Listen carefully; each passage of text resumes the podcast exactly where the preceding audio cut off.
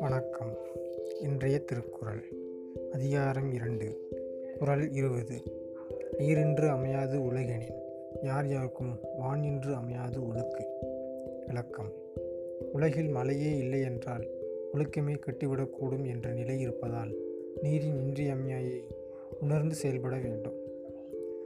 அப்போ உலகத்தில் மழை அப்படி ஒன்று இல்லைன்னா ஒழுக்கமே கெட்டு போகுதா பார்த்துக்குங்க அப்போ ஒழுக்கம் இது நீ- உங்களுக்கே சந்தேகம் வரலாம் எப்படி மழை பெய்யலன்னா ஒழுக்கம் கெட்டு போகும் ஆ ஒழுக்கங்கிறது நம்ம நீங்கள் நினச்சிட்டு இருக்க ஒழுக்கம் மட்டுமல்ல உதவி